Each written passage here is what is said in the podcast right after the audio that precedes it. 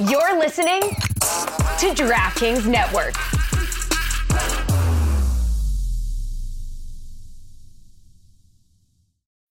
When you need mealtime inspiration, it's worth shopping Kroger, where you'll find over 30,000 mouthwatering choices that excite your inner foodie. And no matter what tasty choice you make, you'll enjoy our everyday low prices, plus extra ways to save, like digital coupons worth over $600 each week. You can also save up to $1 off per gallon at the pump with fuel points. More savings and more inspiring flavors make shopping Kroger worth it every time. Kroger, fresh for everyone. Fuel restrictions apply. Another day is here, and you're ready for it. What to wear? Check. Breakfast, lunch, and dinner? Check. Planning for what's next and how to save for it? That's where Bank of America can help. For your financial to-dos, Bank of America has experts ready to help get you closer to your goals. Get started at one of our local financial centers or 24-7 in our mobile banking app. Find a location near you at bankofamerica.com slash talk to us. What would you like the power to do? Mobile banking requires downloading the app and is only available for select devices. Message and data rates may apply. Bank of America and a member FDIC.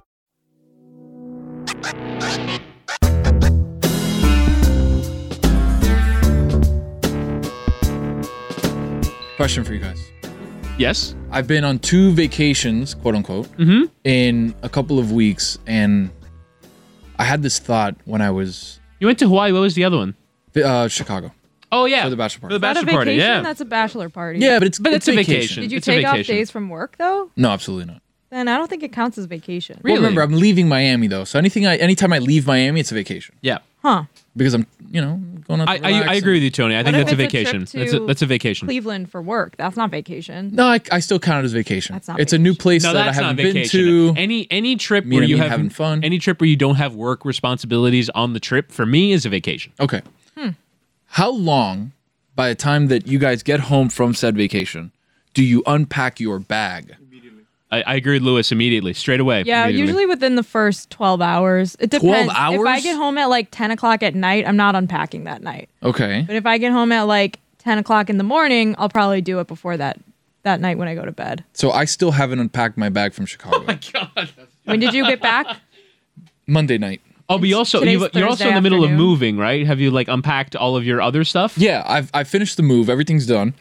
Do you, have a, do you have a do you have a washing do you have a washer dryer in your unit? Obviously. Oh, that's terrible. Like if you have a, I'm jealous of people who have washer dryers in their units. You don't have one, Whitty? No, I don't. I, I for me it's a it's a What floor year situation. is that building from? Uh, it's an old building. As a matter of fact, Oh yeah, it's a good. All right, Yeah, let's tell as, the story. As a matter of fact, speaking of living out of suitcases, I'm currently living out of a suitcase Hmm. uh, because I have been evacuated from my building. My building was actually on the news. Wow. Which, by the way, Exciting. has led me. Well, actually, let me let me tell the whole story first. So, uh, last week the air conditioning went out because there was an electrical fire where the cooling tower is. The electrical fire also took out the water supply to the building, Hmm. and so we were evacuated by the city Wow. of the municipality. Did they come live and in. knock on your door? Did they scream from No. the bottom? There was an email. Go! So, so there was an email, and I presume if I had not seen the email, You'd still be living there. No, no, no. I oh. like they would. I would have gotten a knock on the door, like time to go, because the American Red Cross showed up. oh. What? The American Red Cross showed up So in my apartment a, building. this was like a major This is a major thing. This is. Thing. I thought they only is- drew this is a- blood. this is a new. What? Tony. They don't even do that. no, What the, do you mean? the American Red Cross showed up to my building to help people evac because we were forced to evacuate. Now we, I think, like They provide people, humanitarian relief. Correct. Ah, I presume they were like providing shelter for people Yeah. who couldn't find somewhere to go. Right. There's a lot of old people who live in my building, and so yeah. Also, it's a it's a very large building. Yeah, yeah, yeah, yeah. It's like a 20 thousands of people. It's like a twenty-story building. So hmm. yeah. Hmm. So I I'm currently living out of a suitcase. I I packed an initial bag thinking like ah it's maybe the weekend and then it'll get fixed. I think It's I had an email saying weekend. The the air conditioning won't return for at minimum another week and a half. Oof. Yeah, and bad. I I, I I could stay in the building if I wanted to, but it is unbearably hot. I went back to get clothes. After 20 minutes, I was drenched in sweat. Oh my God. No, I couldn't. That's so, bad for mold.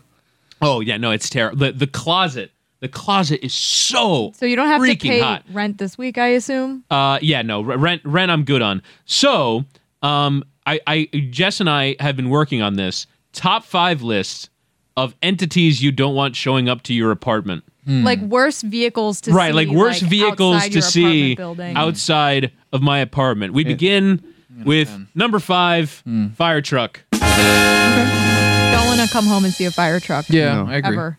Number four, news van. Yeah, news van is tough. Okay. Because it could be a cat in a tree, but could also could be a triple homicide. You never know. Number three is a SWAT team. That's that's my number That, that, yeah, one. Sorry. Number Scary. two is Christmas. that boy. Didn't expect that. And number one is the American Red Cross. I had FBI number one. FBI. Red, Red Yeah, Cross scary. connotes disaster. yeah. Yeah. Like, you said, Tony, like you only think of it like you hear about the American Red Cross around catastrophes. Now we had uh, some OLIs too. Yes, we Animal did. control. Animal Control is a great The show. and the Exterminator. exterminator. Yeah. Exterminator is excellent. Harkening back to my uh, my housing crisis from a year ago, uh, where I year? also was living out of a suitcase for several weeks. Yeah, you you also joke with me the Kool Aid Man. Yeah. I'm, I'm scrolling through. Yeah, because he never fixes the walls. He breaks them. He never fixes Yeah, he them. never There's comes back. bricks everywhere. And then he never what comes an back. asshole. And he's glass. I don't know Insurance how that doesn't even works. He cover doesn't that break. Shit. I know. It's crazy. He doesn't get like asbestos in his drink. No. He breaks hmm. through the wall. Ooh, that's excellent. Like, why why wouldn't there be, as they would Asbestos? say in Formula One, debris in in the, in the Kool Aid? wow. Like I say that after wrong? a- Don't after question after the you've jumped Kool-Aid through the Man. wall.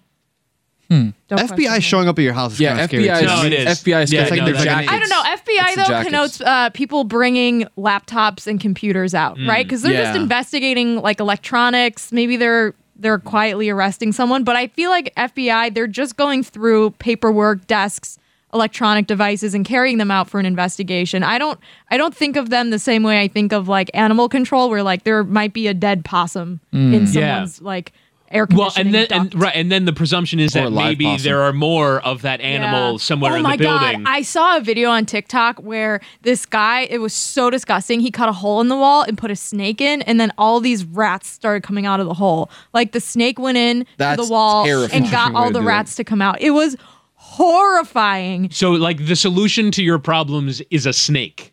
Is Yes, putting they a put snake in a wall snake you can't get out? Right, The it's rats like- come out. There's a bucket full of live rats who have just escaped from the snake. And then I, I was reading the comments, and one of them was like, "What if the snake doesn't come back Yeah, out?" that's Like, what I was saying. Right, exactly. Like, like your solution is is to in the stick a snake in your wall. Yeah. Animal control. It was terrifying. Uh, that's why animal control ended up on my list. I have an, O- an OLI. Ooh. I, I have another one too. So go ahead. Uh, Ghostbusters. you don't want to see the Ghostbusters outside I of was your gonna house, say. I was gonna say if the Men in Black show up at your house. bla- well, you never, you wouldn't know though, because they'd show up at your house Oh, and then then they they- hit you and with the stick. neuralize That's, you, yeah, yeah. that's Dumbass. fair. Yeah, I got Call it the stick. Yeah, the stick. The old Yeah, shoot The, the stick. memory stick. Stick up your yeah. Oh. Hmm. Ghostbusters though, you don't want them. Yeah, scary list. too. Welcome to Mystery Crate. No, Oh. that's right. What do we have on Mystery Crate today? Well, this Very week, exciting. You, you, you, funny you should ask, Jessica. This week is the final episode of Obi Wan Kenobi. Wow. We're back oh, with another episode of Darth Amin's Rule of Two, breaking it all down comprehensively. Should we listen to it? Yeah, let's hear it. Yeah. Here's Darth Amin's Rule of Two.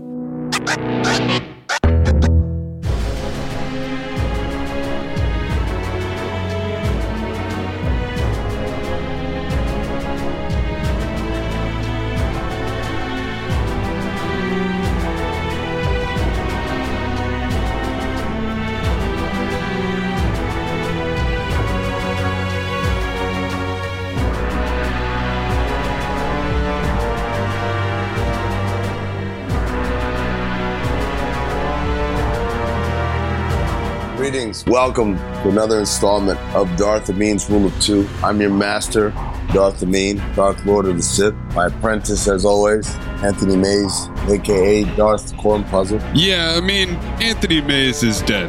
Darth Corn Puzzle killed him. I didn't do that though. No, you didn't. that was all me. All you, just like this whole Star Wars thing is all, yeah.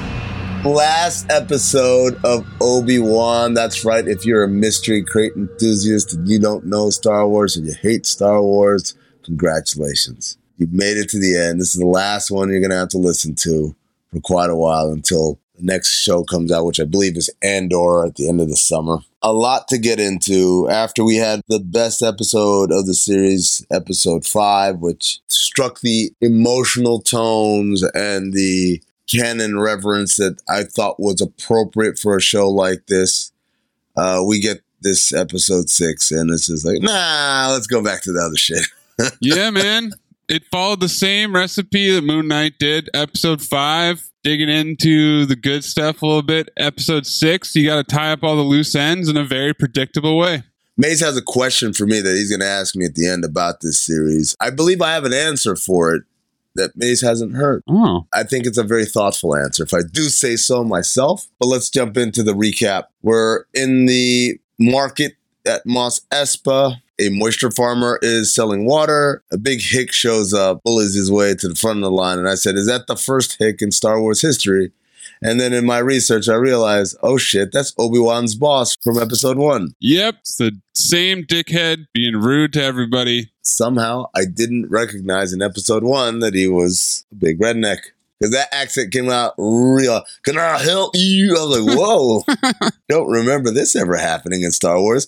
And I'm not complaining. It's just an observation. I was like, okay, I'm with it. Particularly in a place like Tatooine. They show us Reva showing up. She's already there. I mean, Yeah. she's already there. She's fine. Doesn't seem to be suffering any ill effects. Apparently she has two stomachs too. And she's looking for Owen. He's also kind of in disguise, which in Star Wars means I'm wearing a hoodie. Yep. That's it. That's the list. Disguises in Star Wars. Wear a hoodie. Got it. No one will ever find you.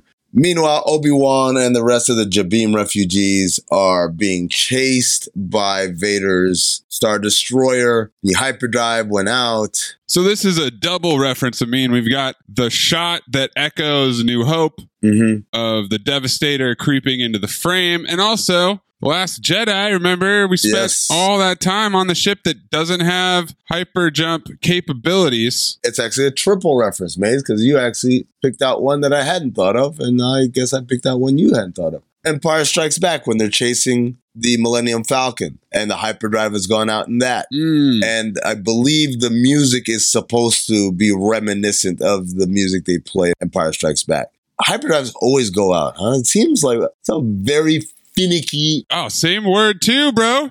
Finicky indeed. Oh, there it is. And Ice Cube Jr. says it's got a bad motivator. Ha! He said it. Remember that? This R4 unit has a bad motivator, Uncle Owen. Motivators and hyperdrives. I say stop buying secondhand. Go get you one with a warranty because these things go out, folks. That's what we've learned from Star Wars. Ice Cube Jr. says they're going to try and make it to Tessin. That's a new planet. I did my research. Not that kind of research. And no mention of the planet Tessin anywhere. So that's a new planet. Ice Cube Jr. also says, when asked by Obi Wan, how much time do you need? More time than we have. Situation is dire. Got back to Tatooine. Uncle Owen and Luke are shopping in Mos Espa. Apparently, Luke has messed things up again, as a 10 year old does. And Uncle Owen is a real grump, isn't he? Yeah, he's not a very happy guy, but that's consistent. Yeah, and also understandable. Totally. You know how stressful his life is, man? It's about to get a lot more stressful, I mean. People suck off Obi Wan and Yoda, and like, these guys are deadbeats. They didn't do shit. Uncle Owen was there every day, right? Not only like to protect the kid and hide the kid, but also to raise the kid to be a happy kid. Because if you abuse the hell out of him, then it's like, oh man, I'm instead of sending him to the stripper pole, he's sending him to the Sither pole. Wow. Yeah, a little bit of a stretch. Sending him to the Sither pole. Yeah, he managed to keep Luke off the pole on that one. Shout out to Uncle Owen, man. I respect the hustle and the grind. Moving back onto the ship, Obi Wan realizes, yo, he's chasing me. He doesn't give a shit about any of you people, which again, it's very narcissistic. Mm-hmm. Is it narcissism if he's right, Maze? It's still narcissism, yes. It can be honest, it can be true, but it's still narcissism. Everyone is kind of like shocked and dismayed, but no one more than Princess Bingo. She is beside herself. But Leia doesn't want him to go. And then here comes Ice Cube Jr., reminiscent to a scene from the Phoenix Suns draft war room that happened to me, where two minutes ago you was talking about you need more time than we have. I've just come up with the solution to get you guys signed. and you're like, I almost got it fixed. Pardon me? what? Where did this come from? What, is this about, asshole? Obi Wan again confides in Haja and asks him, man, like, to get her back home, lay her back home. And I said, Haja, who lost the goddamn transmitter? Uh huh. That Haja who just dropped it on the floor. That's Kumail's role. Glorified backup babysitter. That's all he does. But shout out to Kumail for having this line. You have my word. That's the word of a liar and a fake Jedi. I was like, yeah, I'm glad. Wow, Kumail really worked for you in this. I'm so man. He's got nothing but scraps to work with, but Amin is gobbling up those scraps. It's the biggest upset of this series because going in, they said they cast him. I was like, get out of here. I don't want to see this dude goofball his way through Star Wars. Amazingly, it works tremendously. I like this. I like it. Owen gets back to the ranch, tells Beru that Reva's coming. Beru says, "Let's hold it down ourselves. I don't want to move out. Let's get these guns out. We can do this." You're enough. You and me, baby. And I'm like, to fight an Inquisitor? You out your mind, Beru? I did kind of like this because it does seed why they wouldn't flee in A New Hope. Right. They were committed to holding it down. And I do like the idea that Owen consistent. It's not just kind of like I'm a tough exterior, but underneath I got a heart of gold. He really doesn't like Obi Wan. No. because he's like Obi Wan's not here. Surprise! Like he's so damn salty about it. Again, I can't stress enough. These two people are saints, and then they died, and Luke didn't really give a shit in the New Hope, right? It's just like, oh shit, they're dead. Well, I guess I can go leave now. Guess I don't have oh. anything holding me back anymore. Oh my god! Like, come on, guys. Hashtag never forget, man. Because these two, they made the ultimate sacrifice. They sacrificed their whole lives. I'm not talking about their lives at the end. I'm talking about their entire lives. We're just living in fear and paranoia with this immense stress of I can't raise a sociopath. Give it up for these guys. They're the real heroes. The NBA playoffs are heating up, and so is the action at DraftKings Sportsbook, an official sports betting partner of the NBA, with same game parlays, live betting, odds boosts, and so much more. Don't miss out as the NBA postseason winds down. And if you're new to DraftKings, you got to check this out. New customers bet just five bucks to get $150 in bonus bets instantly. Download the DraftKings Sportsbook app now and use code DAN, that's code DAN, D A N, for new customers to get 150 bonus bets when you bet just 5 bucks only on DraftKings. The crown is yours. Gambling problem? Call 1 800 Gambler or in West Virginia visit www.1800Gambler.net. In New York, call 877 8 HOPE NY or text HOPE NY 467 369. In Connecticut, help is available for problem gambling. Call 888 789 7777 or visit ccpg.org. Please play responsibly. On behalf of Boot Hill Casino and Resort in Kansas, 21 plus, age varies by jurisdiction, void in Ontario. Bonus bets expire 168 hours after issuance. See dkng.co slash bball for eligibility, deposit restrictions, terms, and responsible gaming resources. Obi Wan is saying goodbye to Leia on the ship. He gives her Tala's blaster holster, which looks like one that Leia has in comic adventures. Yes, and she has also, I believe, in Empire Strikes Back. She would have wanted you to have it. Really? Okay. But Leia's just mad that it's empty. He says, I wasn't going to give you a blaster, Leia. You're 10 years old. But you won't always be. Foreshadowing. Obi Wan is still leaving voicemails for Qui Gon, and Qui Gon's mailbox is full. He has to face Vader. Whether he dies or I do, this ends today. Except it doesn't. Ice Cube Jr. realizes finally this isn't about us at all, is it? It's about you and him. Are you paying attention? I know you're really busy with broken motivators and hyperdrives that go off, but damn, man, like, it's only been saying this for two damn episodes, maybe more. And then Obi Wan tells him to be a leader. Oh, and he says, I will be, which is weird, but okay. So the Ice Cube Jr. Rebel Alliance spinoff coming your way soon, featuring Lil Leia. All these shows exist to just tell us that there are more shows coming. Yeah. It's like a nonstop trailer, every one of these shows. And I, for one, am sick of it. As much as I like Star Wars content, and I love Star Wars content, and I want new Star Wars content, it's like, guys, stop doing this. Stop doing this. You know what? He was pretty cool. Let's give him a show. Like, let's stop doing it. We did it with Gina Carano, and y'all saw what happened. Yeah. You gotta pump the brakes. I'm, I nothing against Ice Cube Jr. I like his personality, like in real life and stuff. Sure, he's a wonderful guy, but I'm just saying in general, enough. Well, I mean, what if he pops up in Andor?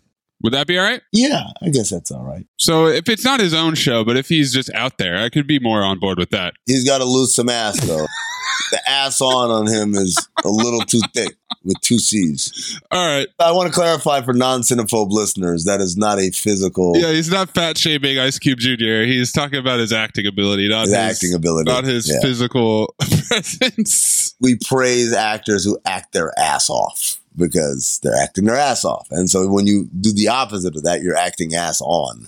Ice Cube Jr. is very ass on in this series. So back on the Devastator, we see Obi Wan's shuttle leave. Hey, there's one life form on there, and Vader, very much like in Empire Strikes Back, when the probe sends word back from Hoth saying, "Oh, it's you know abandoned," and he says, "That's it, that's the one." Like he's very intuitive in that way, and decides, "Let's move this whole big ass Star Destroyer after that little shuttle." This is the dumbest, dumbest thing of the whole episode. I mean, Shout out to the Inquisitor for not being a yes man because he says, bro, their entire resistance thing that's happening here is on that ship. It reminded me of Scott Evil. Right, In exactly. Austin Powers. I have a gun in my room right now. let's kill him together. Bang, bang, done. and Dr. Vader says, Scott, you just don't get it, do you? You just don't. He's not just any Jedi. So they peel off, they follow the little ship. Why is this an either or conundrum? It's not. It's not like there's not any other ships on board. I mean, Isn't Vader a world class pilot? it's so stupid because then the next scene with them, Prepare my ship. I'm gonna go down alone. Why didn't you just go by yourself the whole time? The whole time, bro. And then you just got your whole Devastator double parked, waiting for you to do this little thing. And by the way, he goes down in a Lambda shuttle. Not his Tie Fighter. Why not the TIE fighter? Just kill him. Oh, I have a gun in my room. Back on Tatooine. yeah, just I have a whole I mean, shh. Inquisitor, Grand Inquisitor. Yeah, but I just I just think Inquisitor, shh. but I just think their whole resistance you're not listening. www.com.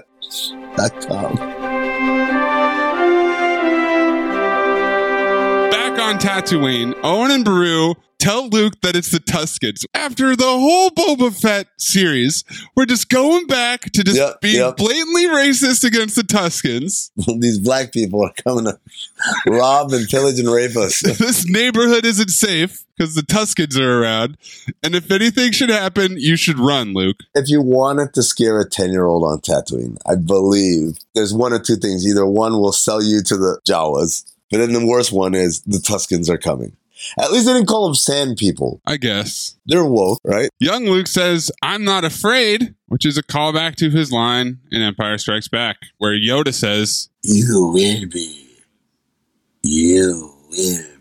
So now Vader is going down alone to this rocky moon. This is once again echoing a quote from the original trilogy. That was the huge thing in this episode was just referencing previous quotes. Lots and lots of it. And the quote from New Hope was escape is not his plan. I must face him alone. like the Watcher. Triple underlined. So he heads to the moon in a hurry. and Obi-Wan has Lola for some reason and he leaves it in the cockpit. Then Reva trips the perimeter alarm. Owen and Beru are getting ready to throw down.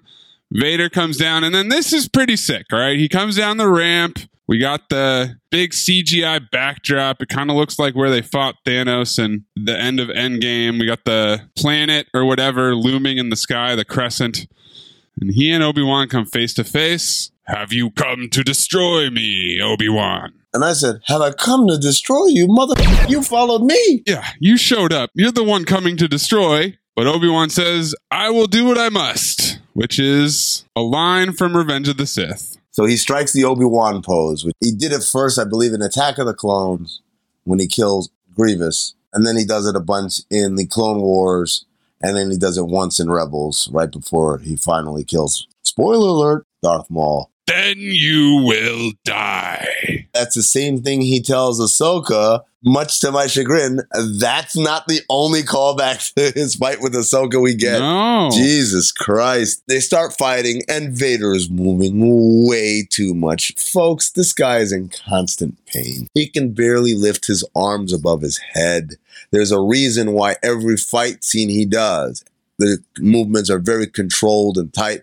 You say, what's the reason for that? Well, the suit, while impervious to fire and space and all that stuff I told you guys, also keeps Vader in pain. And it is designed almost as a governor or a limiter. The reason why is because Anakin is super powerful in the Force, and Palpatine knows that, like, if this dude is nice and loosey goosey and comfortable, he would defeat me very easily. So this is how he keeps him in check. Also, the suit conducts electricity very well. That's also on purpose so that anytime he steps out of line, he can zap him with some force lightning and put him back into place. So the fact that Vader is now like an acrobat is just way too much. This is also happening as Reva defends herself from Owen and Beru, but Obi Wan and Vader are fighting amongst these giant rock pillars. They both use the Force to break off a big one, and Vader says, Your strength has returned, but the weakness still remains. And that is why you will always lose. As he creates a fissure in the ground, Obi Wan falls into the crack. Oh, force quake. Vader standing above him with the high ground. I mean, Looky, looky, looky.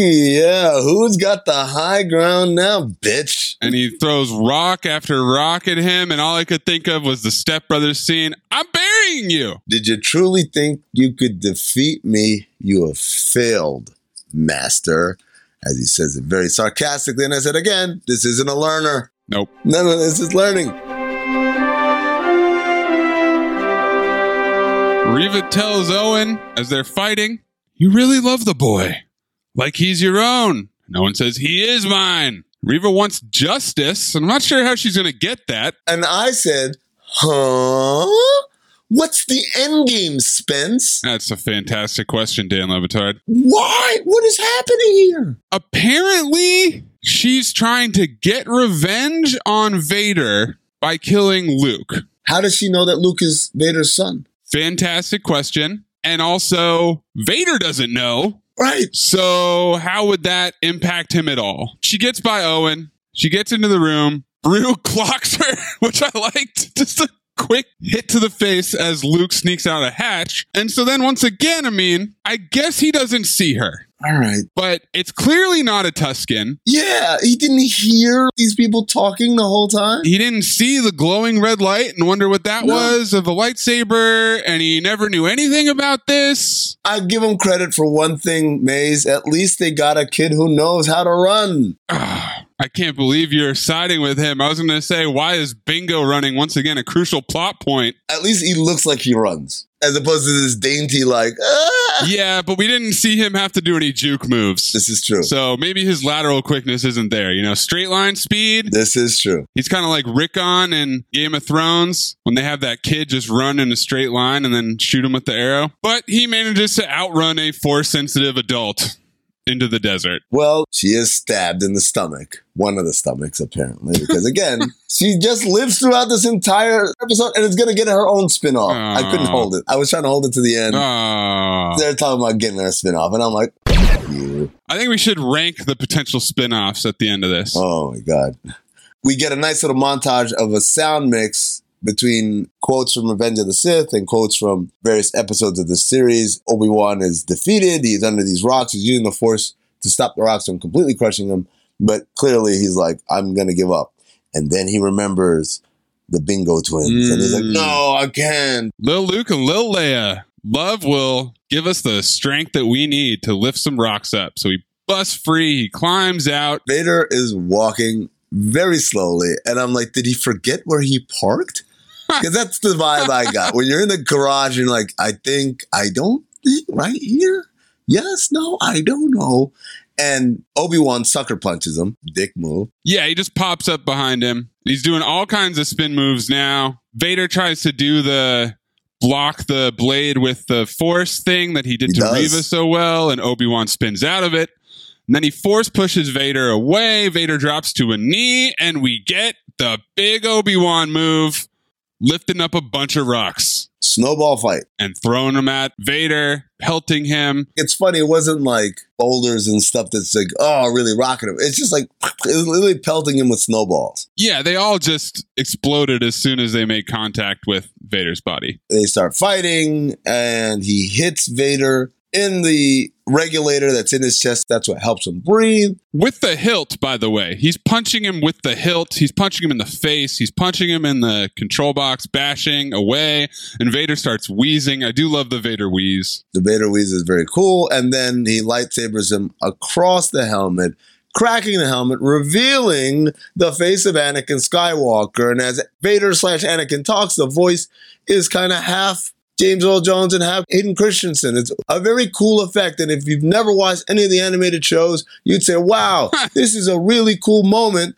And you don't know whether he's conflicted or not. And wow, except that they legit just stole this whole goddamn thing, the entirety of it from Star Wars Rebels, from the episode on Malachor. I believe it's the season two finale. This is, spoiler alert, the death of Ahsoka. Yes, I know Ahsoka's running around now. She gets brought back to life later in a very weird way, but in a way that's, I would say, tasteful compared to this crap right here.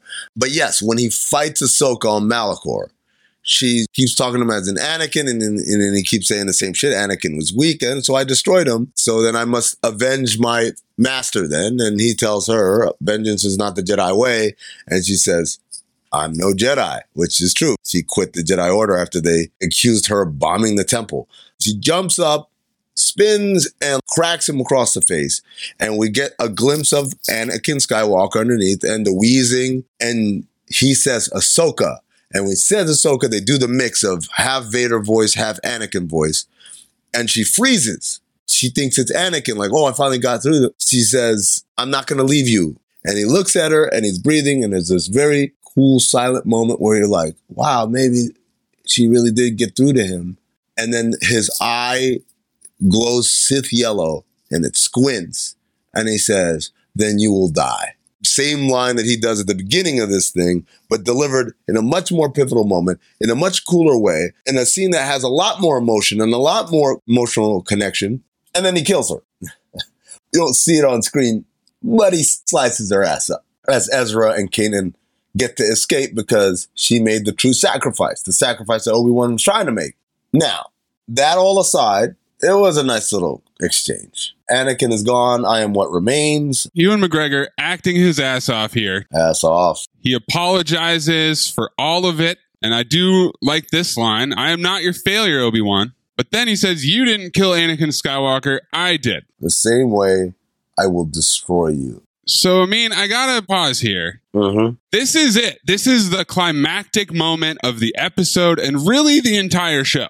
This line, you didn't kill Anakin Skywalker, I did, which is a strange way to connect it to A New Hope because this is what Obi Wan told Luke, right? Vader killed your father, Vader murdered your father. That's what they were doing? But the issue is that that was a metaphor. It's always been a metaphor. It's always been a metaphor. And also, it's always been Obi Wan's half ass way about getting out of lying to Luke. Right before we record this episode, Maze, I went back and I watched Obi Wan's conversation with Luke on Dagobah in Empire and then again in Return of the Jedi. And I'm like, this dude's a pathological liar, man. He's off the charts full of shit. And so he basically takes what technically Vader says and turns it into like, yeah, it's my whole credo and stuff. So then he steals this line from Luke in Return of the Jedi that my father is truly dead, then my friend is truly dead. And he says, Goodbye, Darth. Calling him Darth is also a reference. So we had somebody on Twitter ask us why we were so hung up on the learner master line and why would we focus so much on this line from a movie 45 years ago. Guess what? They spent this whole episode and this whole show centering it around a line from the movie. Yeah. They did the exact same thing. They just chose the wrong line. Right. We didn't need any more explanation of this. And by the way, you got him beaten. You know he. This is like, oh shit, Osama bin Laden right in front of me. What are the odds? And he's beaten and wheezy and, and bloodied, and all I got to do is just chop him up. Nope. Nah, nah, I'm gonna walk away. He'll be fine. He'll, he'll be fine. And then, and even though I've I've already accepted that he'll never change, right? He'll he'll never turn. How do I know I've already accepted this? Because when I'm training his son ten years later, or whatever, I tell him you got to kill Darth Vader. It's like, I can't kill my father. That's literally the line. Like, I can't kill my father. And this is what Obi Wan does. I can't kill my father. He goes, ha, like Skip Bayless before he's out there going, ha. Well, then the Emperor's already won, I guess. I'm like, what kind of bullshit is that? I had the chance, but I chose not to. So now you have to do it. And also, I mean, last week I expressed my desire for Obi Wan to outwit Vader with some craftiness, Nope. with some savvy. Nope. But what happened? He just was stronger again. Yeah. Strength came back. He thought about Luke and Leia, and he was supercharged with power. He was like Marty McFly at the Enchantment Under the Sea dance when George and Lorraine finally kiss, and Marty goes from disappearing to being full back, and all his siblings come back on the picture. That's how Obi Wan shot up. We're back to Tatooine, and I'm saying, what is this plot point? Why does she want to kill Luke? Luke runs away, and she kind of grabs him by the foot. Meanwhile, Beru and Owen are searching, and they're saying, Luke, Luke. They're wandering in the darkness. They're distraught. You could hear Luke, Luke. Here comes Obi Wan. Where is he? Oh, yeah, no, he's right here. We're just messing around. What do you think we're doing out here in the middle of the dark screaming his name for? Because we know where he is? Luke is conveniently knocked out by Reva. She gets her lightsaber out. She's having flashbacks, getting stabbed once again by Anakin. She's struggling with this random decision that she's decided to make. And what happens? She comes up carrying Luke's body. She drops to her knees and collapses. She couldn't do it. Aw. She thinks she failed. Aw. And Obi Wan counsels her by showing mercy, you have given them peace. You have honored them. Yeah, is that what you did, Obi Wan? Like you did his father. Owen, man. Owen's the hero of this goddamn show. Whole damn trilogy. Reva is worried she's become Anakin, but Obi Wan says she can choose who she wants to become. So she lays down her lightsaber, and Obi Wan tells her she's free. They both are. And she walks off into her own spin off series. How's Obi Wan free? Bro, you just left the most evil guy alive. Whose sole mission is to hunt you down. And you live five blocks away from the goddamn kid you're supposed to be watching after. What world is this? Oh, by the way, Leia too? Now we're back at Vader's fortress, and he has to explain to his boss what happened. What happened was, see, the way my checking account, my saving account was set up, We got these probe droids out there. We'll get them. Don't worry. And Ian McDiarmid, love Ian McDiarmid. He's back as the Emperor. yeah. This is the best because he was in such makeup 45 years ago, and now he's the actual age, so they probably don't need as much makeup. You seem agitated, my friend. I said, "What a dick move!" But again, that's what the that's what the emperor does in order to stoke the flames of hatred and pain in Vader to keep him submersed in the dark side. Vader says that Obi Wan will not evade him again. I wonder if your thoughts are clear on this, Lord Vader. Perhaps your feelings for your old master have left you weakened. If your past cannot be overcome, Vader cuts him off. Kenobi means nothing. What? Obviously not. and we get the Imperial March as he sits alone in his throne room. The line is a future callback to what the emperor tells Vader on the Death Star in Return of the Jedi, which is he asks him if the thoughts are clear on this because he senses the feelings he has for his son. And that's Palpatine's thing. He's very, very intuitive with emotions and stuff. Almost to a, like a weird fetishization stage. Oh, yeah. Remember when Luke is watching his friends perish and keeps looking at the lightsaber. Oh, that's a big Cuck O'Leary moment for the Emperor right there. Oh yeah, he's like, yes, I could feel. it." Oh, yeah. Just like that.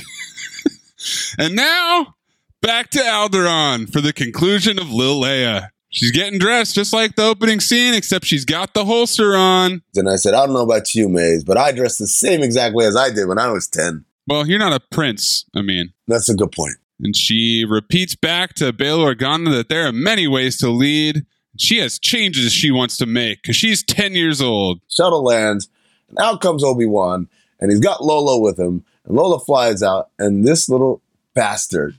She literally swim moves past Obi Wan, the guy who saved her life, to go play with this droid that won't be alive by the time she's 17. Not only won't be alive, she won't even remember that piece of shit. Yeah, maybe we'll get the death of Lola in the season two finale of Lil Leia. Which made me think like they could have easily had Lola been destroyed in one of these scenes to explain that. Because think about this. Even Luke is still playing with that goddamn toy. Obi Wan tells Bail Organa, You know where to find me. I'm going to be on Tatooine, hanging out. Leia suggests that he get some sleep, and Obi Wan laughs. Ha! Ha ha! And then we get a little emotional heart to heart. Is this exposition? No, I mean it's poppy talk. When I said before that I didn't know your parents, Princess Leia Organa, you are wise, discerning, kind-hearted. These are qualities that came from your mother. But you are also passionate, fearless, and forthright. And these are gifts from your father. Both were exceptional people who bore an exceptional daughter. I wish I could tell you more. You won't remember any of this though. So bye. She asks if she'll ever see him again. He says, maybe. Someday, if you need help from a tired old man, but don't tell anyone, because it could put us all in danger. Okay, she follows that to a T. And then I did like how she put Lola in the holster. I thought that was funny. Cut to he's on Tatooine. He's riding an Eopie. This is the weird camel-like animal. He moves out of the cave. He thinks about Luke with the toy ship, and then he's got some sick orange Burning Man Oakleys. I mean, What kind of Oakleys are those? Same note too, bro. still got those Oakleys? Owen is confused to see Obi Wan at first, but Obi Wan says, I'm gonna back off. I'm gonna let you do your thing. Luke can just be a kid. And he walks away, but Owen calls him back. You wanna meet him? And he walks up to this little smiling bingo to give him the toy ship. Oh, by the way, is also dressed exactly as he's going to be dressed for pretty much most of the trilogy. Okay, so maybe it wasn't just a royalty thing. Maybe you're right. And he says, Hello there, Ah, ah, he said it. which is another line from A New Hope. Then he rides off into the desert towards Beggar's Canyon, the infamous Beggar's Canyon. And who's waiting for him? That's right. Liam Neeson is back as Qui Gon Jinn. No, no, no, no, no, no, no, no, no. You've gone too far. He was always there, me and Obi Wan just was not ready to see. Oh, so slick. He's like, I was looking for you. You ever do that where you- you're late or you're the one who wasn't where you're supposed to be? And when they finally find him, like, I was looking for you. It was nice of you to join us. I've been here the whole time. What are you talking about? Obi Wan says, I don't believe you. And Qui Gon says, I'm an honest Jedi. I'm an honest Force ghost. I didn't lie to you, Obi Wan. I just didn't tell you certain things. Like, how to do this. And that's it, folks. Wrap the season of Obi Wan. oh my God. Hope wrap the series. Oh boy. If the ratings are any indication of me, there will be a terrible season two. My question to you, Amin, what was the point of all of this season? Why? I've done a lot of thinking about this. When you have a story that is as iconic, layered, and textured as Star Wars, prequels, and the original trilogy, as you create content to fill in the gaps, like Clone Wars, like Rebels, like Rogue One, even Solo, I think there's a responsibility there that the content you create is to embellish, embolden, and flesh out things that they just didn't for lack of time or lack of detail. So, for instance, hey, they're building a Death Star and we got these plans from our spies. We got to blow it up. This is how you blow it up. That's the story. It's not like, oh, we don't have enough time to say how the spy. It's like, okay, well, our spies got it. But it's never defined, okay, what did they actually do to get it? Right. It's like the kid who raises his hand like, wait, no, no, no, no. You're just glossing over this thing. So Rogue One is created to fill in that gap, to flesh out something that they either didn't have time or didn't even care to flesh out before. Clone Wars, episode two, we have a clone army that's commissioned. Episode three, this shit is like normal. Clones are everywhere, and this is how we do it, right? Mm-hmm. Who are these guys? Who's Cody? Who's Rex? Who's Fives? Who are these guys? So Clone Wars, the show, was supposed to flesh all that out. And in between, give us a little bit more exposition on Dooku, on Grievous, on Anakin, on Anakin's relationship with Obi-Wan, and on Maul and what's happened to him. All of these things exist and they fill in and make texture to what was just smooth jump over. We move ahead in time and eh. What you can't do, the goal shouldn't be for a show like this or a movie like this to see what you can get away with. Rather than say, oh, this is supporting structure that makes the original make more sense. Rather than doing that, you're trying to see how many beams you can remove, structural beams, to build your own little room over here. That's what this show did. Rather than give support and structure to this, it removed it and tried to see what they can get away with. Wouldn't it be cool if like Vader and Obi-Wan fought?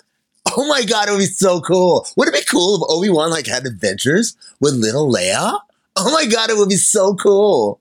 Wouldn't it be cool if someone survived Order 66, but then became like a double agent and then try to kill Vader? But of course they fail because you know how Vader does not. But then they try to kill Luke, like to get back at Vader? They're just doing a whole bunch of wouldn't it be cools. And they think by throwing some lines from here or bringing some characters from back there that there's enough nostalgia to distract you from the fact that they are weakening the existing story for the purposes of doing wouldn't it be cool. You asked me what the point of this show was, Maze. In an ideal world, the point of the show is episode five. Connective tissue from the past to what we know happens later and makes it all stronger and richer. Well, I'll throw in episodes one, two, one, two, and five. Instead, it's episodes three, four, and six. Wouldn't it be cool? Yeah, I think the biggest thing to me about what you just said is that there should be some depth of the character. This is six hours to learn more about Obi Wan at the very minimum. What did we learn about Obi Wan? Well, we learned that he was a lot more defeated and broken after the events of Revenge of the Sith than we realized. Then the other shows and movies made apparent to us. But then they have to do this thing.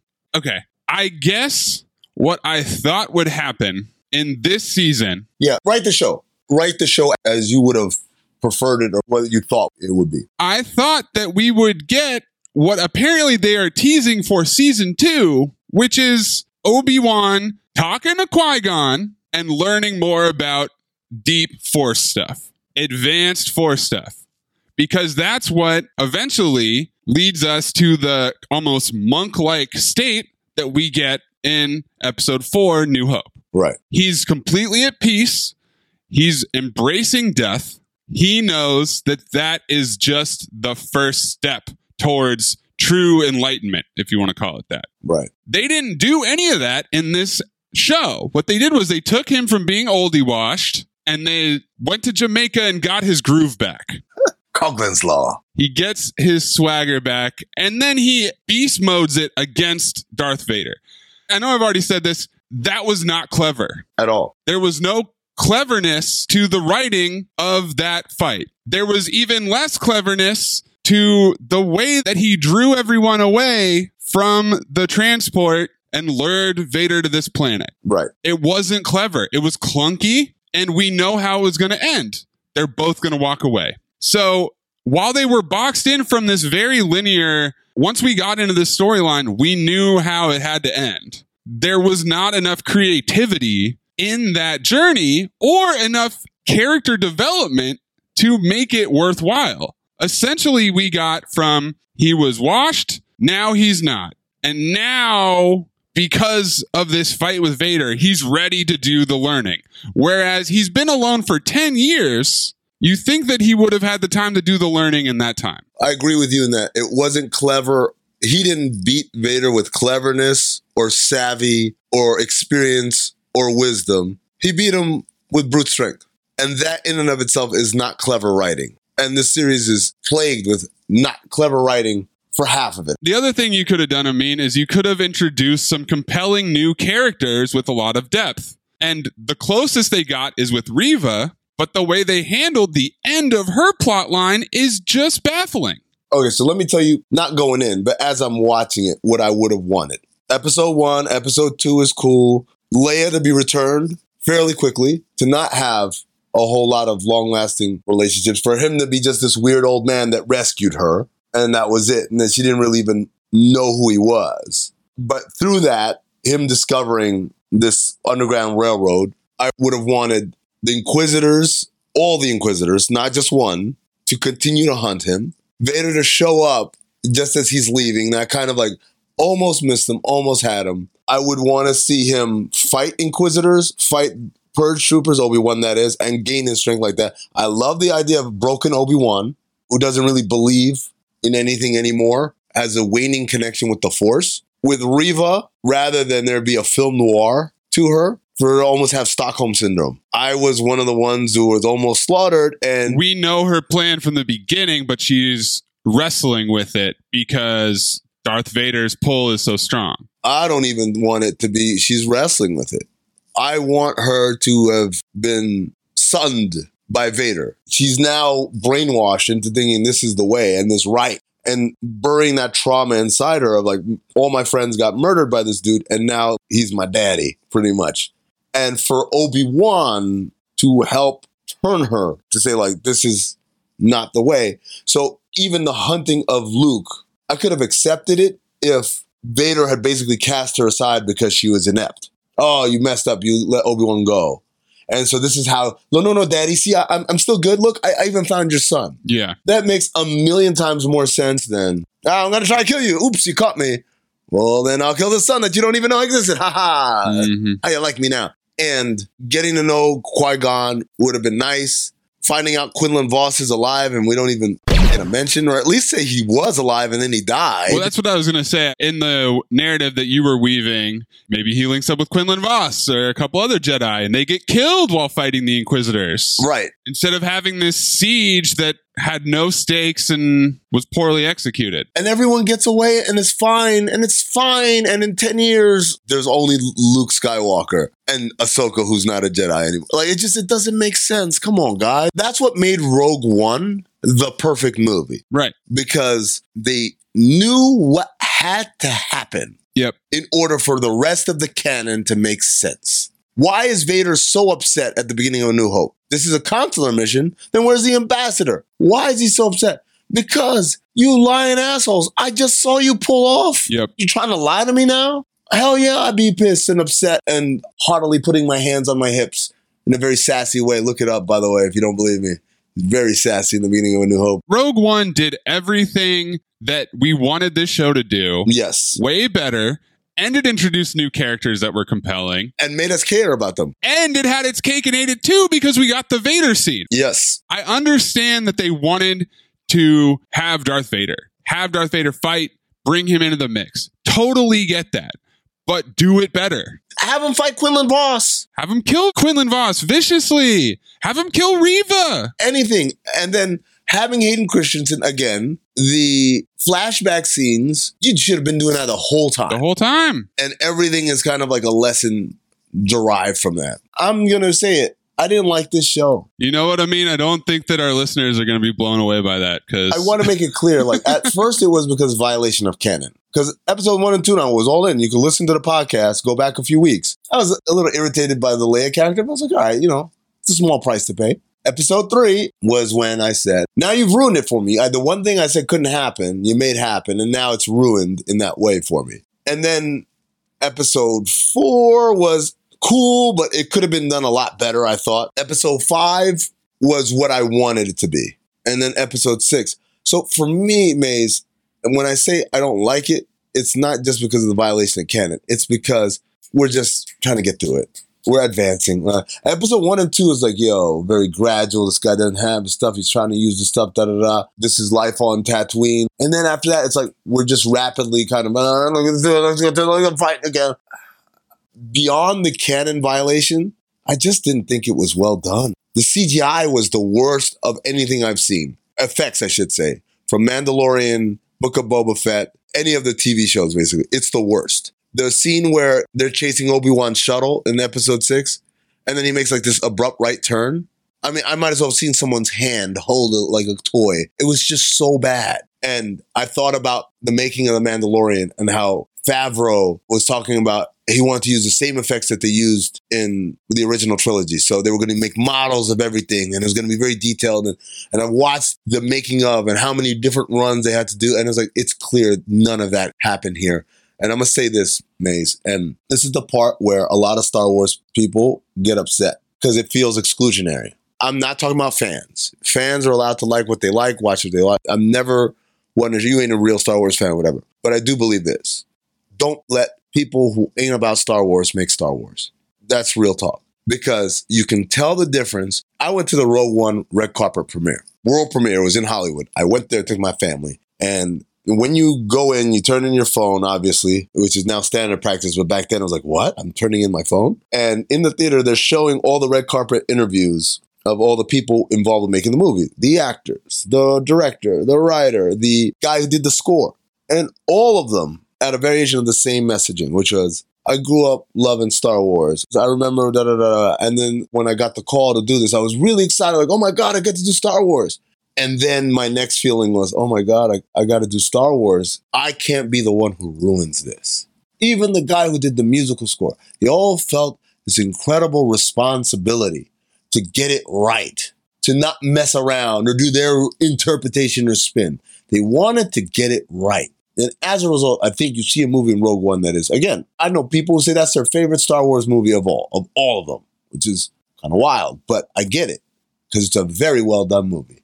Favreau and Filoni, when they're talking about making The Mandalorian, you can tell this shit matters to them, man. They care about getting this shit right. They care about the details. This thing here strikes me as it's made by people who like Star Wars. I watched all the movies, but they're not really about that life. That's where you run into problems, where you have people who like it but aren't reverential of it, because you have to have reverence. In the same way that I thought Solo wasn't good, because you start with two filmmakers, Lord and Miller, who are comedic guys. And so they're like, yeah, wouldn't it be funny if we did Star Wars like this? Which is cool. It's funny. I'm with it. But also, you can't do that. There's a reverence you have to do this with. And so they're out and they were get replaced by Ron Howard. And Ron Howard is a great filmmaker, but he's like, yeah, I remember seeing Star Wars in the theater, but it's like, well, this dude is not watching fucking Rebels. Well, I mean, to be fair, what you're talking about right now and what has happened, I believe, on pretty much every Star Wars project of this era is there's a lot of meddling behind the scenes. Even Rogue One, which we really like, was a different movie for a long time. It was directed by Gareth Edwards. And then Tony Gilroy, who's going to do the Andor series, had chipped in on the writing, uncredited, but he was hired to direct the reshoots and he came in and that gave him a screenwriting credit. And ultimately, what we ended up with was Tony Gilroy's influence on that movie. Right. So the same thing happened with Solo. It started as one movie, and I would have really liked to see what Lord and Miller would have done if they had been left to do what they wanted. Right. But because there was so much meddling from Kathleen Kennedy and whoever else in the executive branch, they brought in Ron Howard, who's just an old Hollywood professional. Just finish this shit up, Ron. And you end up with a movie that doesn't know what it is. And so, even with Obi Wan, the series, there was originally a whole different story. There was this whole thing with Luke, and then they switched it to this Lil Leia plot. And there was three screenwriters, but really it's Hossein Amini who is the one who influenced the final product that we got. The reason that The Mandalorian was so good was one, like you were saying, Favreau really loves Star Wars. Filoni is the guy when it comes to loving Star Wars. There is no one who will top him. And they were left relatively alone Yes. because it was a streaming show that had a lot less pressure on it than a big movie. Yep. But now, because streaming has become the model and because these shows are the future of this franchise, there's a lot more meddling again. And if you don't let the creators cook, so I don't even think it's like Deborah Chow's fault. You think this is notes from upstairs? I think it's that she's under a lot of pressure from Kathleen Kennedy, etc., to do certain things. And that's how you end up with a story that isn't totally committed to anything. So a long, long, long time ago, I interviewed Hank Azaria. And Hank Azaria was the one that told me he didn't like Last Jedi. I said, How can you not like it? It was bold, it was different. whatever.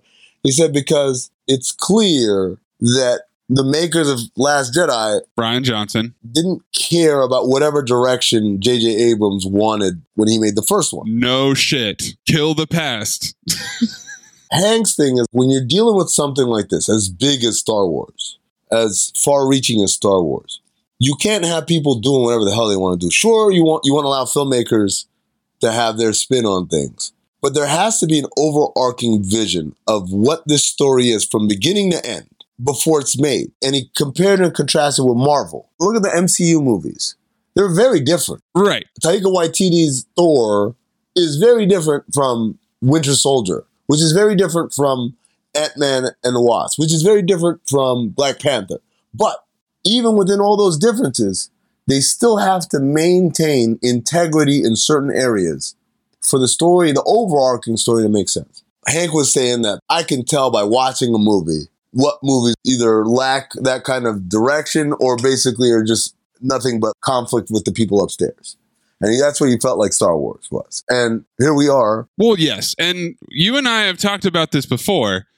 Kevin Feige. The reason that Marvel works is because there's one guy who loves Marvel who has a big picture plan. Right. And who creates room. And that's the other thing creates room for people like Taika Waititi to do a Taika Waititi movie. Right. If Filoni was Kathleen Kennedy, we would not have these issues. Right. But he's not. He's not a producer in that sense. Kathleen Kennedy is a vet, dude. She's business all the way. Like Indiana Jones, right? Wasn't she a producer on Indiana Jones? Exactly. Like she goes way back with these guys, with Spielberg, with Lucas. She was around, and I fully trust her business sense. But in terms of the creative product, I do not think she has the vision. That person is Filoni and Favreau, if you want to lump them in there.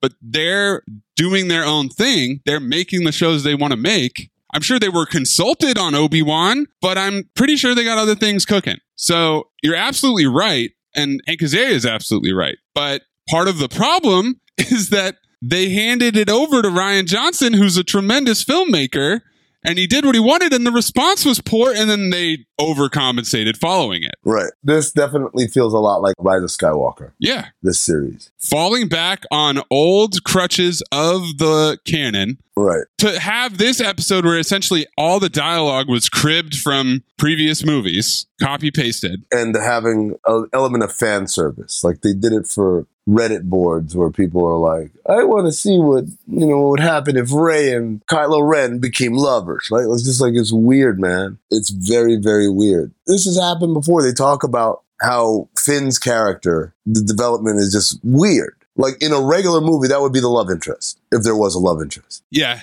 Him or Oscar Isaac, and they have that weird three way hug at one point. It has all the beats of a screwball comedy. First, we're arguing all the time, like Han and Leia. Yeah. And then we go through some shit, and then we realize we really care each other, and then we're in love. And instead, he's in a coma after he basically sacrifices himself to get almost killed by Kylo Ren, and she gives him a kiss on the cheek, like, oh, thanks. Mm-hmm. Friend zone. But the guy who almost killed me and almost killed him, that's the guy I'm going to fall in love with.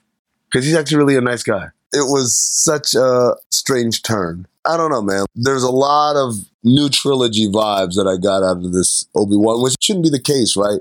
Going back to what I said originally, when you've got this opportunity, your job is to bolster what already exists around it, not do your own thing. And so I thought, in a way, that actually gives you like guidelines, trace lines. So you know, I can't do that. Why not? Oh, because of this.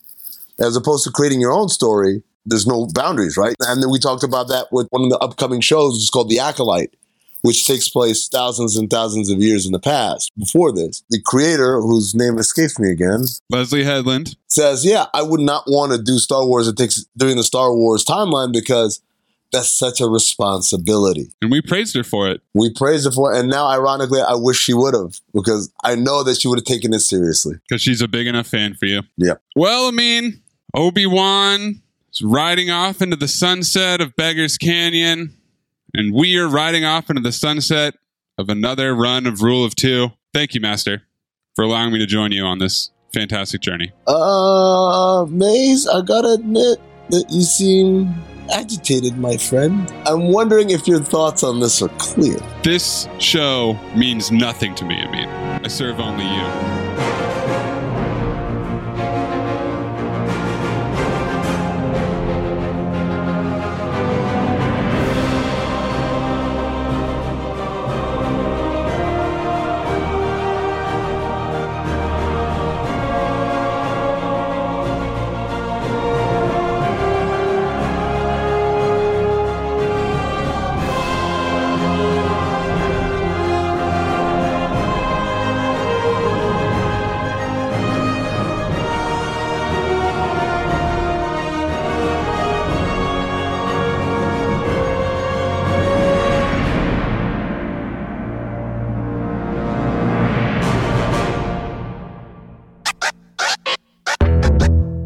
Partial to my character, limited fake character, Obi Wan Stat Kenobi.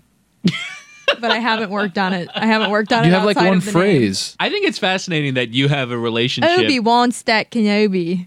Oh. Hmm. That's my Pittsburgh accent. That's your Pittsburgh accent? That sounded like an English accent. Yeah, I don't know what it was. All right, It sounded Obi like you- Wan Stat Kenobi. That's Hermione. All right. So what what is the Pittsburgh accent? Because I Oh, don't actually know. I feel like it's it's a very specific regional dialect. What was the show where it was uh, featured prominently on? Pittsburgh. Yeah. No, no. No, you're like thinking there's a Mar- show Mare of recently. Easttown. Mare of Easttown. That was yeah. Philly. So Philly, Oh, Philly, Philly, and okay. Pittsburgh are, are different. Have Oh, you ever excuse me. seen? Have you ever seen Pennsylvania? The No. Nick, the Nick Kroll skit. No. They do like some dueling Pennsylvania accents. So the Pittsburgh accent. So I I'm not a Pittsburgh Yinzer speaker by Mm-hmm. by nature. I just grew up around like my grandparents had very thick Yinzer accents, and my my great aunt and all my cousins. There's a few things that I think define it. For one, it's the um, instead of like an O like down. They'll, they'll say dan, so it's like an ah sound. Oh, okay. So like instead of downtown, it's downtown, Dantan. downtown. It almost sounds Cuban. oh, Bambalantang. Eh, Datang, eh, Madonna. Yeah. there's a, there's another Pittsburghese thing where they're like that certain like L's will kind of be like R's or W's. That's Cuban. That's a Cuban thing. That's dude. Cuban. That's Wow. so great. Cuban, uh, Pittsburgh. Who would have thought there was Pittsburgh an overlap? people. between- That's why. That's What why a- what a Chris. cultural exchange is happening here. Chris, for some reason, instead of saying brother, says Yeah. brother Brother. because the L at the end of miss Cuban him. R's there's an L. It's too bad he's in Colorado For some right reason. now. I, I would I would love to be doing this. so He's- like there's he's doing also just like fine. there's so there's a lot of like vowel changes. So Yeah. like instead of like out, you'd say like at, huh. like O H so T. O A because so O so out becomes at. Are you gonna go at? Like Ooh. that kind of thing. So it's so basically it's was just turning Cody. O's into AHs. Yeah, there's like the this- the vowels are different. And I know Yeah. I know like actual Pittsburghese Pittsburghese speakers will I love probably the name of the correct article, me. Jessica. But um, I'm trying to pull up. So there's there's also just vocabulary words in, that are part of the Pittsburgh accent. So Mm-hmm. Yeah. yins is obviously the yeah, main one. That's like instead of instead of like y'all, it's yeah, yins. essentially. And like I, you know, I grew up around yins, and so yins used to be part of my Mm-hmm. how did that not like affect your accent? How did you how did you stave it off? I think because I also spent a lot of time in Chicago. Like the Chicago really kind of like was the predominant. Your accent is all over the shop because you've lived in Chicago, you've lived in Pittsburgh, you went to college in the South, you went to college Yeah. at Notre Dame. Then I was in New York. Do you find yourself to be like an accent chameleon? Yes, Sometimes I find like I, I spend enough time around someone and I feel like my accent becomes like theirs. If I spend enough time in Clemson around my Clemson friends, sometimes I will start sounding a, y'all? little, a little twangy. Mm. Yeah, and I, I used to say y'all a lot. Y'all is just a really like uh, just a, a useful word to have in your vocabulary. Yeah. Because in Chicago, Very versatile. Exactly. In Chicago, you just say like you guys, you guys, you guys. Or Yeah, in yeah. Pittsburgh, it's yins, yins, yins, and y'all is just easy. Yeah. It just rolls off the tongue. So, anyways, a few Pittsburgh. Uh, vocab words jag jag off is the big one Mm. that means like you're you're a jerk I feel Uh, like Jag Jagoff made its way into other. I feel like Yeah. Yeah, I'd other say people Jagoff. use Jagoff. Yeah. Oh, it's definitely Yeah, yeah, it's yeah. very popular now. It's not just reserved to Pittsburgh, but I think its origins oh, are. I hear Really? jerk off more than jag off. That's Really? fair. Yeah, at least here. But I feel that that's an, that's an interesting cultural spread. I, I didn't realize that originated in Pittsburgh. I think it did. Well, Hmm. I'm giving it to Pittsburgh. Uh, the other big thing is is jumbo. Hmm. You guys know what jumbo is? no. Well, I mean, other than Bigger than large. big, yeah. Jumbo is baloney. What? Yeah. So when what do I you was mean growing jumbo is baloney? jumbo is baloney. That's like one of those math uh, problems that Zendaya I is Michi. right. It's like one of those things that I don't understand. It's like jumbo is baloney as boat is drywall. And I you're mean- like, Question. how the f- what the What are fuck you does that saying, mean? What are you dude? talking about? How does how did like Bolo- SAT how did questions. bologna become bologna And not Bologna? Hmm. or Bologna, which is how it's spelled in Italy? Is it just because Americans are incapable of speaking Any with other an Italian language? Yeah. accent? Like we have to Good Americanize things. question. I don't know. Like we had to add H to the end of names that ended in C, otherwise it would be like Greg Popovic. So Hmm. we had to add the H so that people realized it actually ended in itch, and you had to say it that way. When I was growing up, I would ask my my Grammy for a, a jumbo sandwich. So she'd put jumbo mayonnaise on white bread. It was absolutely disgusting. I think it's also what Doug Marrone eats, Hmm. the former coach of the Jaguars. I think he's a big bologna bolo- sandwiches, bologna yeah. sandwich guy. The other big Mustard. Pittsburgh thing is saying inat, What? inat. Is that sort of like in it in English? Oh, I love No, it it in means it. like- English English. I love it in it. It means like That's decent in it. uh, I used in a sentence like, uh, "We're gonna go down and watch the Pirates in that," and it means like we're gonna go to the Pirates game and like have a few beers. Like, Oh, it- it's like- it's like and that, like And and, that. all It's of like Greg. Cody's that kind of thing. And, Ah, that, kind of, yeah. Yeah, That kind of thing. Inat. that kind of thing. It's like N apostrophe A T, Nat. and that thing. The other thing, uh, there's Yeah. a, there's a few more important ones. Nebby means like you're nosy, you're getting Hmm. getting people's business. And one very popular phrase, Kennywood's open. That means your fly is unzipped. Wait, what? Kennywood's open. Kennywood's open. Kennywood is open. Are so, we are we wasting a potential segment idea, a spin-off of Refran del Dia, and it's just like a Oh. like a like a Pittsburgh Spin the- expression of the day? spin the wheel? I like that idea. I don't know if there's enough.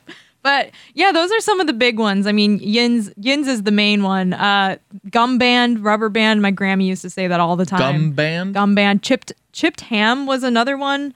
People used to call like chipped chopped ham. I don't know. Chipped ham? Yeah. I like that. I don't like I don't know that. that that might not just be a Pittsburgh thing, but there's there's a lot of vocabulary words Hmm. that are just as important as the pronunciations. On the subject of accents, uh, I heard uh, David Samson and Mike talking about this on a recent local hour.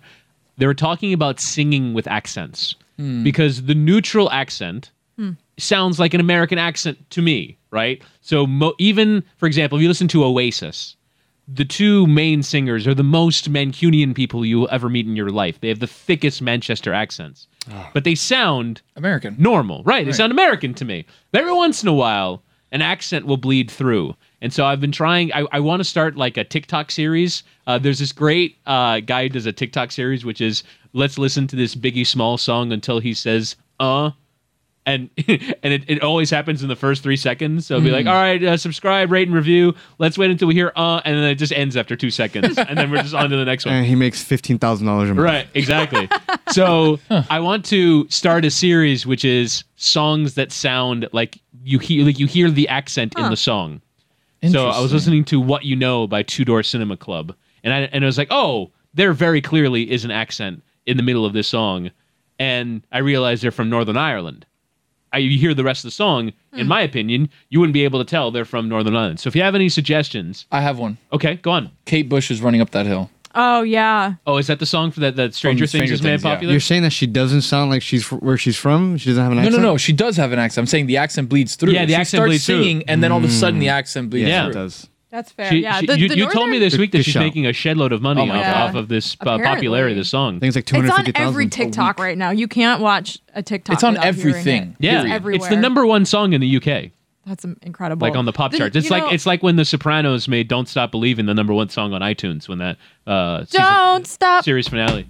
That was it. Nope, that was it. That was it. Yeah, it's Oh, only yeah, "Don't 'cause- Stop." because Only it- yeah. Don't Stop. My that that night, I so I watched the last two episodes of The Sopranos, and that's it. I've Spoiler. not seen any of the others. What? And So hold on a Yeah. second. Wait, wait, let's stop. Let's stop. Yeah. So there's nine seasons Yeah. with ten shows per season. Correct. So there's Too many about shows. 90 mm-hmm. episodes. So you Yeah. saw two. So you saw 88 that there's still not to be. s- You know, you still haven't seen them, and you've only seen two.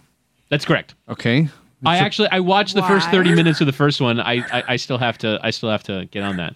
But You just wait. You just watched the last two. Yeah, because what happened was it was a But you have cultural. no idea people what don't happened. realize. People don't realize it was a cultural phenomenon, and I felt bad Everyone for my. realizes I don't think that. you realized it was a cultural phenomenon. Correct. but I, like at the time, right? At the time, those last episodes were Because we were the kids. talk We were the town- kids. right? So I I must Children. have been probably thirteen or fourteen when that last one happened.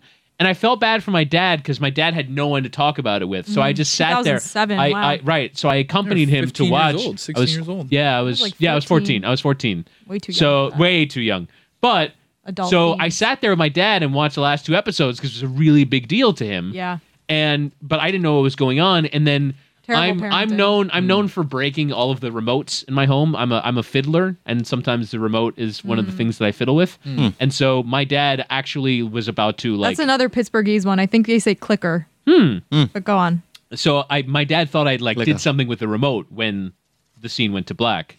and like actually had a go at me until the credits start and like for 30 seconds he was like lighting into me and then the credits started rolling he was like wait wait that was it? That was it? And that was it. So There's your, no way to end a, a show. your dad was like, Whittingham, That's you not true. asshole. Did Yes. Dad call you Chris? Yeah, Chris. Yeah. What are you doing to me? Yeah, wait, Tony, I'm sorry. Can we There's, go back there's to that There's no good awful way to end That's the show. not true. No, no, no. Hold- There no, are let's so- I'm with stop Tony. for a I'm second. with Let's stop for a second. No, Let's I'm with- relax. Shows with Hold good on. Series finales. Hold on. Shut the fuck up. Hold on. What? Series finales. Like the entire Series finales. series Yes. done. But, but there's an there's an enormous catalog of shows that have ended Seinfeld. poorly. Seinfeld had Game- a lot of- Game of Thrones. Game of How I Thrones. Your look, Mother, Game of worst Thrones, just ending throw that ever. shit out The window. Office. I know you're not an Office guy. The yeah, Office. I've heard The Office is terrible as well. Sopranos. Yeah. But I can also name a lot of good ones. All right, How I name Met some. Your Mother. Go on. The Americans, one of the best Okay, well, I mean, nobody's series. seen that. That's not true. D- don't people say Incredibly- that? Don't people say that Sons of Anarchy ended poorly? Like Uh, the entire sure. season. We'll throw that in there, too. They sure. just mail it in the last season. that whole show it had a lot of ups and downs. We'll put it that Yeah. way. Uh, Give me a great Breaking classic Bad. one. Breaking Bad had No, a. it had it had you wanting more, which is why they created more. Uh, I don't think that's why they created more. I They think had they a- had. I think they announced Better Call Saul before it even ended. The didn't movie they? though, the movie. Remember the the Yes, movie? Those uh, two hours. Camaro? What yes, was it or called? whatever. Or- I it's a can't s- remember. It's a car name. I just think people leave leaves uh, unsatisfied with endings Exactly, of that's television. what I'm saying. There's you no you way to invest end so it. much. Guys, ones. There's guys, no way to people end don't it. want things to end. whether they Exactly. like. Right, exactly. Exactly. It doesn't Exactly. matter how So you end it. You it. have to absolutely nail it Exactly. in order to really satisfy. and I I've listed four or five here that had very questionable endings. Go ahead. And I no, I just listed them already. I'm I can think of better. I can think of more good said 'em ones. already? I also didn't hate The Sopranos ending. Like it was. I It agree. was when you fucking when, compelling. when it was you awesome. hear it when you It's hear it artis- controversial. when you hear it artistically explained, it's really cool. And also, they could have gone back and done more, but unfortunately, the lead is no longer with us, hmm. and so hmm. that is the artistic Rest in ending power. for all times. King of Gabagool. That'll do it for another, another episode of Mystery Crate. Sure to check out all the podcasts and Le Batard and Friends podcast network. We have a lot. We got a lot going on. A lot going on. Guys, there's So- a lot of stuff that's happening in this It's bonkers. So let's go one by one here. Jessica, you're involved with like seven of them. Yes. So let's start with uh, DNF. Homeland season series finale was actually pretty good. Mm. I, that, Uh, that was like three ep- three seasons too long, by the way. I agree with that. DNF, we did a recap of the Canadian Grand Prix. It's available wherever you find your podcast and the Live and Friends podcast network, also on YouTube. We will be back in two weekends with uh, the British Grand Prix at Silverstone, which is always one of the It's best. not. It's not one weekend because it's next weekend Oh, when the listeners fair. are listening One- to this. That's, Come on now, Jess. All right. Thanks for, thanks for the correction, I guess.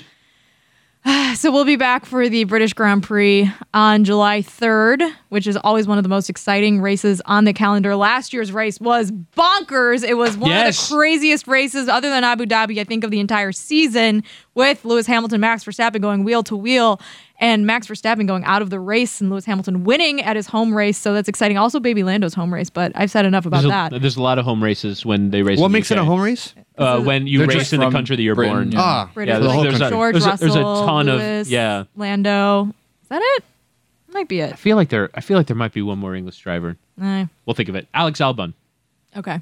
All right. Uh, so I'm just going to go up and down here on our Le Batard and Friends feed. DNF, check it out. Cinephile with Chris Cody and Adnan Virk. I really enjoyed the listen. South Beach Sessions has an episode with Malcolm Gladwell this week. Too many men have you covered on the NHL playoffs, basketball Illuminati or basketball Illuminatiing. Uh, they'll have you covered. I mean, big time for conspiracy theories. You get into Yeah. the free agency and the draft period.